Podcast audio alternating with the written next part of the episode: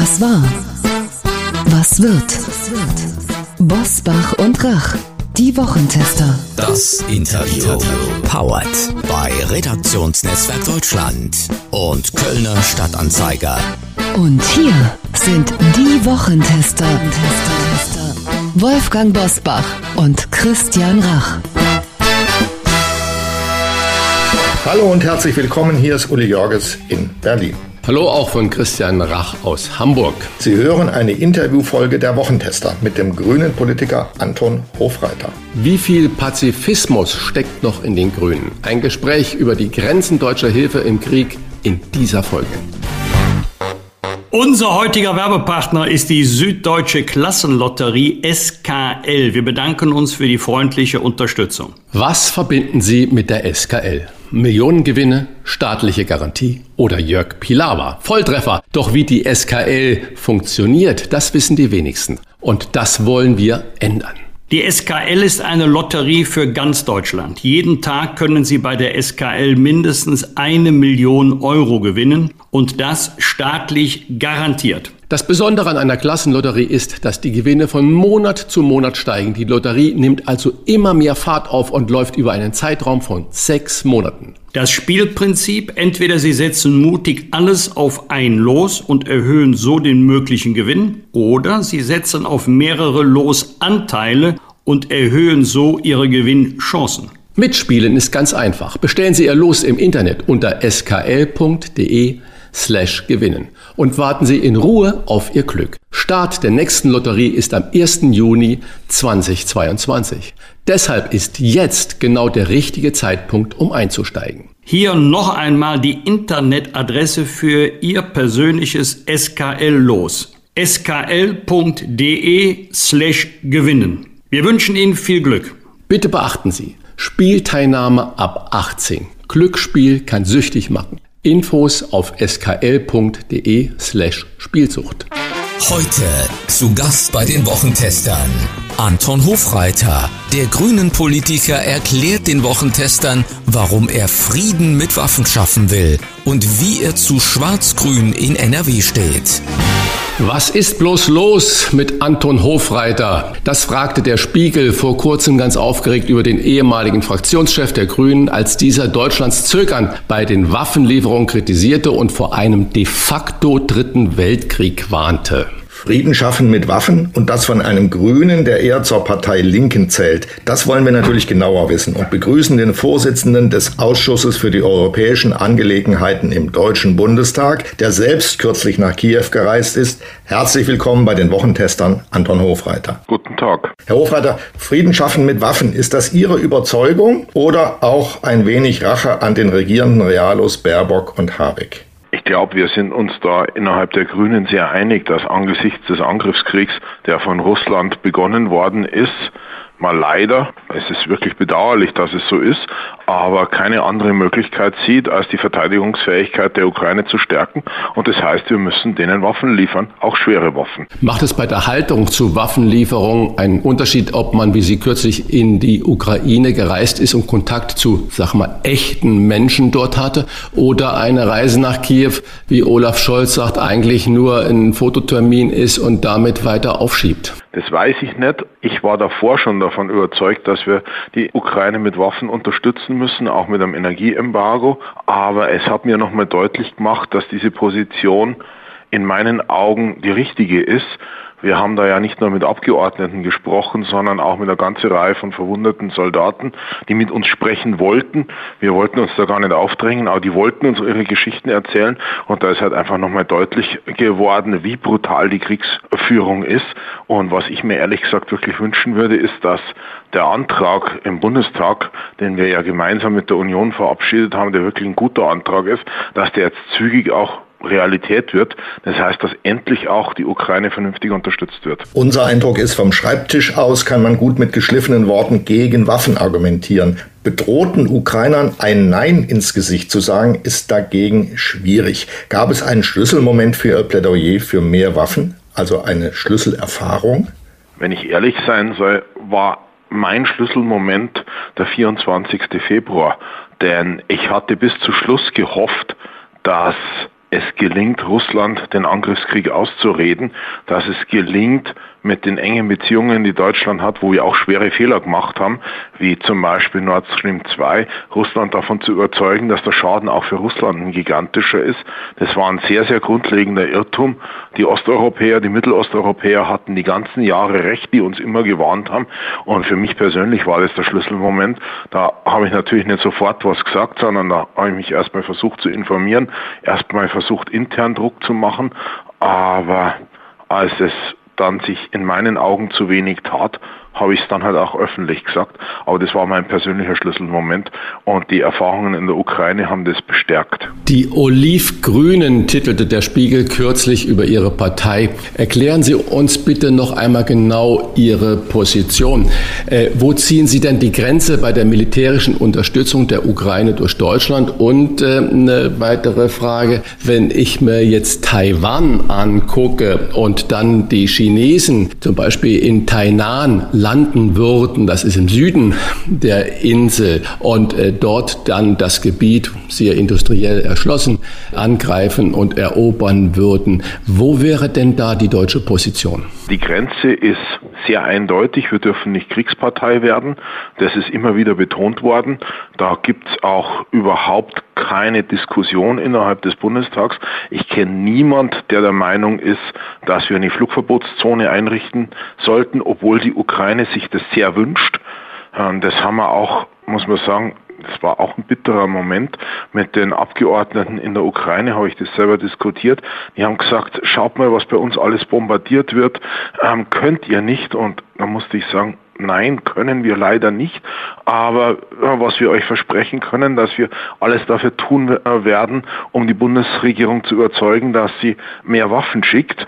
Aber direkte Kriegspartei können wir nicht werden.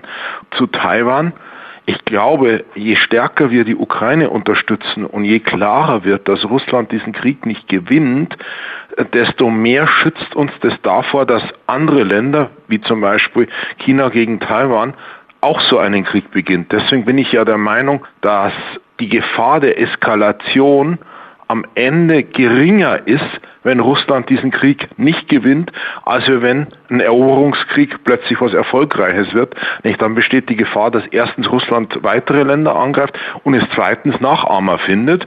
Und Taiwan wird ja ganz stark von den USA unterstützt. Und ich glaube, in Taiwan, die schauen sich das gerade genau an, werden weiter aufrüsten, nämlich um die Kosten für einen Angriffskrieg von China gegen Taiwan entsprechend zu erhöhen. Und ich bin der Meinung, dass wir natürlich auf der Seite von Taiwan sein müssen in so einem Fall. Mhm. Würde man auch Waffen liefern? Da stellt sich die Frage, ähm, ob Deutschland da was Relevantes anzubieten hat, nämlich ich glaube, Taiwan kauft extrem in den USA ein, aber im Zweifelsfalle es ist eine Demokratie gegen eine Diktatur und so traurig es ist, auch China hat einen Angriffskrieg angedroht. Deshalb ist es ein ganz, ganz ähnlicher Fall. Deshalb sehe ich da kein Argument, das mit Härte dagegen stehen würde. Denn wie gesagt, außerdem die USA liefern ja auch in erheblichem Umfang Waffen an Taiwan. Kommen wir nochmal zurück zu unserer deutschen Position und zwar mit der Frage, was dürfen wir und was nicht. Wir haben uns wegen unserer Nazi-Geschichte lange nicht an Kriegen beteiligt und wenn dann nur humanitär. Wenn wir den Völkermord, nennen wir es mal so, in der Ukraine sehen, ist es unsere moralische Pflicht als ehemaliges Täterland, Putin zu stoppen. Ist das ein Argument oder zählt das heute nicht mehr? Ich bin immer sehr vorsichtig mit äh, diesem Argument, weil es so eine extreme moralische Aufladung hat. Aber ich halte es weiter für richtig, dass wir zum Beispiel in den schrecklichen Bürgerkrieg von Jemen keine Waffen liefern, wo im Grunde alle Beteiligten die Zivilbevölkerung terrorisieren. Also an dieser Position ist nichts falsch ähm, geworden, aber wenn man sich anschaut, äh, was in der Ukraine alles angerichtet worden ist, auch weiter dann in Russland, ich glaube, dass es für eine Demokratie, für eine rechtsstaatliche Demokratie wie unsere, ich weiß nicht, ob eine Pflicht, aber ich finde es einfach absolut richtig, dass wir äh, Ukraine unterstützen gegen den Aggressor. Denn wir helfen dem Schwächeren gegen den Stärkeren. Wir helfen äh, den Angegriffenen gegen den Aggressor. Wir helfen der Demokratie gegen die Diktatur. Und wenn man sich die Geschichte anschaut, und wir haben da ja oft als Deutsche einen sehr unscharfen Blick auf Mittel- und Mittel äh, Osteuropa, dann ist es auch gleichzeitig ein Kolonialkrieg und wir helfen äh, den Menschen, die kolonialisiert werden sollen, gegen den Kolonisatoren. Und deshalb finde ich es einfach geboten, dass wir dem Land helfen und den Menschen dort hatten. Ihr Parteichef Robert Habeck wird allgemein gelobt dafür, dass er Gewissensbisse so gut artikulieren kann. Fehlt diese Gabe unserem Kanzler? Da will ich ehrlich gesagt überhaupt nicht urteilen darüber. Natürlich ist es wichtig für einen Regierungschef, klar zu kommunizieren und da kann man das eine oder andere Fragezeichen auf alle Fälle zurecht machen. Aber persönlich wäre mir einfach nochmal deutlich wichtiger, dass wir natürlich nicht unüberlegt, natürlich nicht übereilt, aber der Krieg findet jeden äh, Tag statt, tatkräftig handeln. Und dazu gehören halt im Moment eine Reihe von Dingen. Ausreichend humanitäre und wirtschaftliche Unterstützung, dass die Ukraine nicht kollabiert. Dann ausreichend Waffenlieferung, so bitter das ist, damit die Ukraine standhalten kann. Nämlich Russland hat ja schon angekündigt, zu versuchen, Odessa zu erobern. Es hat angekündigt, dass sie dann den Krieg auf die Republik Moldau ausweiten äh, wollen. Und des Weiteren gehört auch dazu, dass wir verstärkt daran arbeiten, dass wir möglichst wenig Geld an Russland überweisen. Das heißt, die Ausweitung der Energieembargo, die Deckelung der Preise für die Energie, die wir einkaufen. Gerade Italien hat einen ganz spannenden Vorschlag gemacht. Wenn wir schon kein Erdgasembargo machen können oder wollen, dann äh, frieren wir wenigstens die Preise ein. Also da gibt's noch vieles, was wir tun können. Wissen Sie überhaupt, was Scholz wirklich will? Es gibt erste Kommunikationsfachleute, die seine Reden mit den Allgemeinplätzen von Horoskopen vergleichen. Ist das frech oder ist da was dran? Und wenn Sie sich das Auftreten des Kanzlers betrachten und wir, ihr, also Hofreiters Auftreten dagegen stellen, dann müssen wir uns die Frage stellen, wie lange hält denn diese Koalition überhaupt noch oder verläuft zwischen Scholz und Ihnen sozusagen die Sollbruchstelle dieser Koalition? Das halte ich für absolut übertrieben und außerdem auch eine völlige Überbewertung äh, meiner Position. Wie gesagt, Menschen haben unterschiedliche Kommunikationsstile und wie ich schon sagte, entscheidend ist, was passiert. Und gerade wenn ich mir anschaue, Ringtausch, Jetzt erste Sache mit Tschechien, 15 äh, Panzer, aber Polen beschwert sich, dass es zu zögerlich geht, die Slowakei beschwert sich, dass es zu zögerlich geht, dann die Ukraine beschwert sich, dass es bei den direkten Lieferungen zu zögerlich geht, dann wenn man sich anschaut, die Posse um die Gepard-Panzer, wo ja, immer noch keine Munition keiner, Es fährt ist. keiner und keine Munition da. Das liegt doch alles am Kanzleramt, oder? Das muss sich einfach schlichtweg ändern. Ich glaube, dass da die Forderung von Frau Strack-Zimmermann, dass wir dann Koordinator oder eine Koordinatorin für die Abwicklung der Waffenlieferungen brauchen, die ist absolut richtig.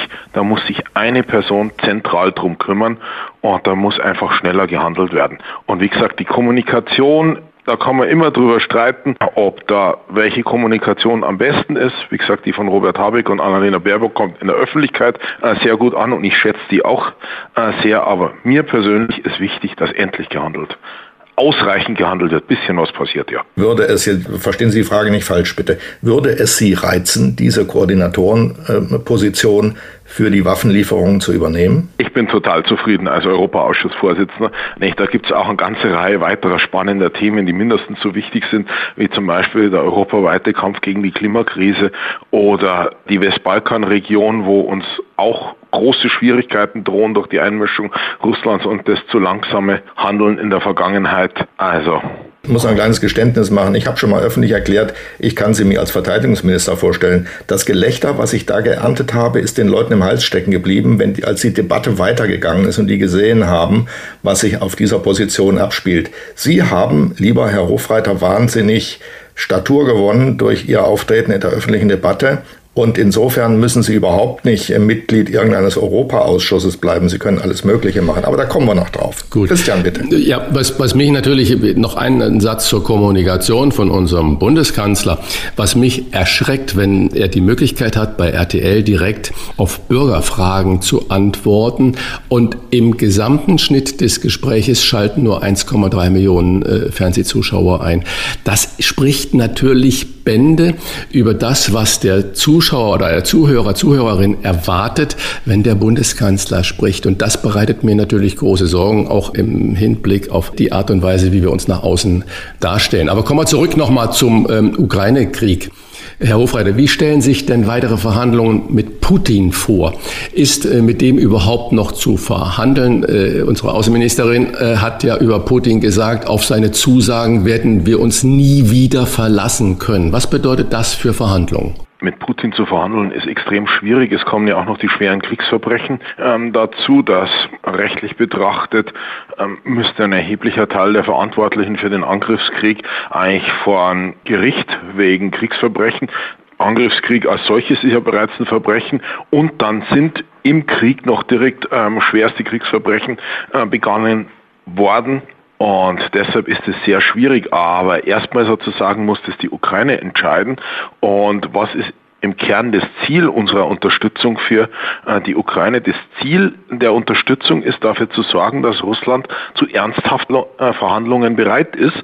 Nämlich noch immer ist es so, dass Russland offensichtlich den Eindruck hat, es lohnt sich für die russische Führung, für insgesamt mehr den Krieg fortzusetzen, als ernsthaft mit der Ukraine zu verhandeln. Entschuldigung, die Frage war ja, wie würden Sie sich, natürlich muss die Ukraine das selber entscheiden an ihrer Stelle, aber wie würden Sie sich, Anton Hofreiter, der sich da jetzt sehr, sehr gut positioniert hat, so eine Verhandlung vorstellen? Wie, wie würden Sie denn Putin bewegen können zu sagen, okay, wir sprechen miteinander? Ich glaube, es geht nur durch Stärke. Deswegen bin ich ja so sehr dafür, dass wir die Ukraine ausreichend unterstützen.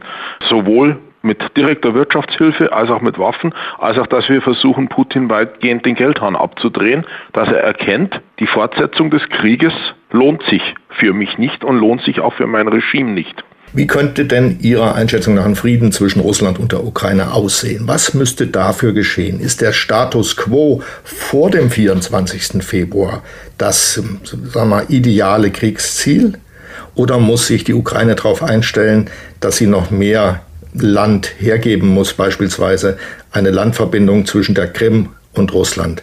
Was ist ein noch akzeptabler Deal zwischen beiden Seiten? Das kann am Ende nur die Ukraine entscheiden. Es müssen nämlich beide Seiten damit leben können. Und wenn man sich überlegt, dass zu einer Landverbindung der Krim dazu gehört, dass Mariupol ähm, dauerhaft russisch wird, äh, wo die Menschen so viel gelitten haben und wo die Menschen auf gar keinen Fall, die noch in Mariupol leben oder die daraus geflohen äh, sind, wollen, dass ihre Stadt russisch wird. Deswegen kann man sich das kaum vorstellen. Völkerrechtlich ist die Position eindeutig, dass Russland sich zurückziehen äh, muss aus der Ukraine. Aber am Ende muss das die Ukraine entscheiden und natürlich in Verhandlungen mit Russland, was für sie akzeptabel ist. Hat der Gang des Krieges für Sie denkbar werden lassen, dass das russische Militär komplett aus der Ukraine vertrieben wird, also auch von der Krim und auch aus der Ostukraine, oder ist das eine Illusion? Das ist im Moment alles sehr schwer vorstellbar, insbesondere bei der Krim. Aber wie gesagt, erstmal völkerrechtlich ist es eindeutig, was das Ergebnis von Verhandlungen ist, ist was anderes. Und man darf eins nicht vergessen, dass die Ukraine am Beginn des Krieges relativ großzügig war im Umgang mit Russland, aber im Laufe des Krieges, also was Verhandlungsergebnisse angeht, ohne die jetzt im Detail darstellen zu wollen oder zu dürfen, ähm, aber im Laufe des Krieges das natürlich immer schwerer wird, das auch in der Ukraine zu vermitteln, angesichts der schweren Kriegsverbrechen, die die russische Armee in der Ukraine begangen hat. Zum Frieden gehört ja noch viel mehr dazu. Ich meine, man muss da unterscheiden zwischen Frieden und Waffenstillstand. Und Sie haben gefragt nach dem Frieden. Zu einem Frieden gehört eigentlich eine Aussöhnung dazu. Zu einer Aussöhnung gehört Gerechtigkeit dazu. Dazu gehört äh, die Aufarbeitung der Verbrechen. Und das ist im Moment mit Russland ganz schwer vorstellbar angesichts des diktatorischen Regimes, das da herrscht. Ich glaube, es wäre schon ein großer Fortschritt, wenn es zu einem vernünftigen Waffenstillstand käme. Dann ziehen wir mal kurz die Schleife zur deutschen Innenpolitik. In die olivgrüne Positionierung, wie wir jetzt auch die ganzen Minuten darüber gesprochen haben, scheint Ihnen derzeit mehr zu nützen als die Wischiwaschi-Positionierung der SPD. Denn sowohl in Schleswig-Holstein als auch in NRW stehen Sie vor wahrscheinlichen Koalitionen, zumindest Koalitionsmöglichkeiten mit der CDU. Ketzerische Frage, ist das die politische Zukunft der Grünen? Das ist einfach abhängig von den Bedingungen. Wie ich vorher schon mal angedeutet habe, ich halte es weiter für absolut richtig, dass man keine Waffen in einem Bürgerkrieg wie in Jemen liefert. Was nebenbei betrachtet, äh, wenn man die Waffenlieferungen an Saudi-Arabien sich anschaut, äh, die große Koalition in der Vergangenheit teilweise gemacht hat. Aber angesichts dieses Angriffskrieges ist es halt jetzt in meinen Augen richtig, dass wir Waffen liefern. Und ich glaube, dass halt wirklich wichtig ist, wenn Situationen sich so fundamental ändern, dass man schon gut überlegt und gemeinsam mit den Verbündeten handelt, aber dass man dann halt auch schnell und tatkräftig handelt und dass man entsprechend klare Positionen hat angesichts erschreckender Ereignisse. Deshalb, also ist glaube, das ein Plädoyer für die CDU? das Richtige. Ist das ein Plädoyer für die CDU? Das ist kein Plädoyer für die CDU, nämlich was in den Ländern passiert, äh, das entscheiden ähm, unsere Leute vor Ort. Das ist ein Plädoyer dafür, dass wir auf Bundesebene immer, wo irgendwie möglich, tatkräftig handeln. Es gibt ja einen ganzen weiteren Schwung Herausforderungen. Denken Sie an die Klimakrise. Also da muss halt einfach, auch wenn wir jetzt zu Recht Flüssiggas aus Katar kaufen, was wirklich bitter ist, aber gleichzeitig müssen wir den Ausbau der erneuerbaren Energien beschleunigen. Das gehört halt beides zusammen, wirkt wie ein Widerspruch, aber wenn man es zu Ende durchdenkt, ist es kein Widerspruch, auch wenn es wie gesagt bitter ist und es Robert sicher nicht einfach gefallen ist, mit dem Emir von Katar zu verhandeln über Flüssiggaslieferungen und dann auch noch so einen braven Diener vor ihm zu machen, als er ihn begrüßt hat. Herr Hofreiter, was ist denn Ihre Einschätzung? Wird das was mit Schwarz-Grün in Nordrhein-Westfalen und Schleswig-Holstein? Braucht die CDU, anders gesagt, ihren angeblichen natürlichen Koalitionspartner FDP gar nicht mehr? Ich glaube, die FDP sieht sich nicht automatisch als natürlicher Koalitionspartner der Union, nämlich das ist eine selbstständige, sehr selbstbewusste Partei. Und wir verhandeln da jeweils vor Ort, aber wie gesagt, Sie kennen ja die Spielregeln. Wir geben von Bundesebene keine Ratschläge an unsere Landesleute und schon gleich gar nicht öffentlich. Nicht böse Abschließend eine persönliche Frage, lieber Herr Hofreiter. Man unterstellt Ihnen medial immer wieder Rachegelüste, weil Sie bei der Kabinettsbildung von den Realos ausgebotet worden sind. Man versteht eigentlich gar nicht, warum, ehrlich gesagt. Erzürnt Sie dieser Vorwurf? Rachegelüste? Ich glaube, Menschen sozusagen sind schnell dabei, einem persönliche Interessen zu unterstellen. Ich verstehe bloß die Logik nicht dahinter. Nämlich meiner Beobachtung nach sind Annalena Baerbock und Robert Habeck genauso stark der Meinung, dass wir die Ukraine unterstützen sollen. Und ich sehe ehrlich gesagt nicht, welche komische Form von Rache das ist, wenn ich ähm, Kanzler auf die Zehen steige, äh, indem ich ihn äh, auf liebevolle Weise versuche zu drängen, äh, mehr zu tun wie welche Form von Rache sollte das an den Realos sein? Also ich finde das Fragen, fangen wir mal anders auf. Auf, auf welcher Position ist denn künftig mit Ihnen zu rechnen? Und jetzt antworten Sie uns bitte nicht. Ich fühle mich sauwohl im Europaausschuss des Deutschen Bundestags, wenn man mit Ihnen redet und ihre öffentliche Positionierung betrachtet, sieht man doch, da ist einer politisch unterbeschäftigt. Was verdammt nochmal hindert die Realos in ihrer Partei eigentlich, ihnen eine vernünftige Position zu geben, wenn es geht, ein Ministeramt. Das ist doch, was Sie artikulieren, ist doch vermutlich eine Mehrheitsmeinung auch für den linken Flügel Ihrer Partei. Das heißt, Sie sind doch wichtig, auch strategisch wichtig für die Grünen, weil Sie den linken Flügel mitnehmen auf dem Weg, den Baerbock und Habeck eingeschlagen haben. Also, was wollen, könnten Sie künftig tun? Darüber, wie gesagt, will ich nicht spekulieren. Und wie gesagt, ähm, vieles von dem, was ich jetzt mache, hat einfach auch schlichtweg damit zu tun, ähm, dass ich Europaausschussvorsitzender bin, nämlich gerade wenn Sie sich in unseren europäischen Nachbarländern umhören, da ist der Druck schon groß, dass Deutschland entsprechend angemessen seiner Größe und Wirtschaftsleistung ausreichend Unterstützung bereitstellt. Da ist nicht überall um es ganz vorsichtig auszudrücken, die Zufriedenheit sehr groß mit dem, was wir bisher geleistet haben. Da war die Zufriedenheit groß mit den 100 Milliarden, da ist die Zufriedenheit groß mit dem Antrag, den wir im Bundestag verabschiedet haben mit großer Mehrheit, aber jetzt muss er umgesetzt werden und da wächst die Ungeduld.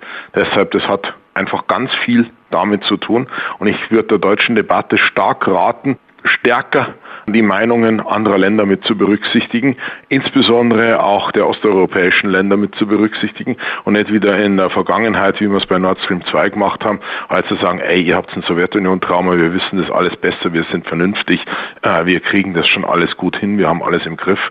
Denn offensichtlich hatten wir es nicht im Griff, wie man spätestens seit dem 24. Februar weiß. Letztes Wort von mir, bevor Christian Sie verabschiedet. Vielleicht sollten Sie erstmal Ministerpräsident in Bayern werden. Was halten Sie denn davon? wir wollen jetzt nicht Herrn Söder erschrecken. Doch, das wollen wir. Das wäre, das wäre mal eine Nachricht. Herr Hofreiter, danke für die klaren Worte und die ausführlichen Einordnungen Ihrer Position. Das war Dr. Anton Hofreiter bei den Wochentestern. Unser Urteil, sagen wir jetzt mal, mit dem Mann wird noch zu rechnen sein, ob in Bayern oder Bundespolitik. Das werden wir sehen. Vielen Dank. Alles Gute. Vielen Dank. Ciao. Ciao.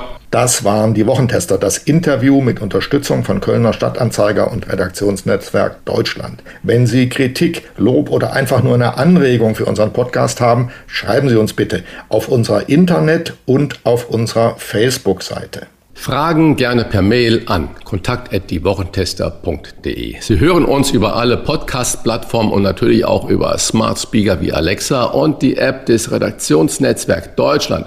Einfach die RND-App für Apple oder Android im App Store herunterladen. Dort gibt es rund um die Uhr aktuelle News und die neuen Folgen der Wochentester. Danke für Ihre Zeit. Die reguläre Folge hören Sie am Donnerstag schon um 7 Uhr. Was war? Was wird? Wolfgang Bosbach und Christian Rach sind die Wochentester.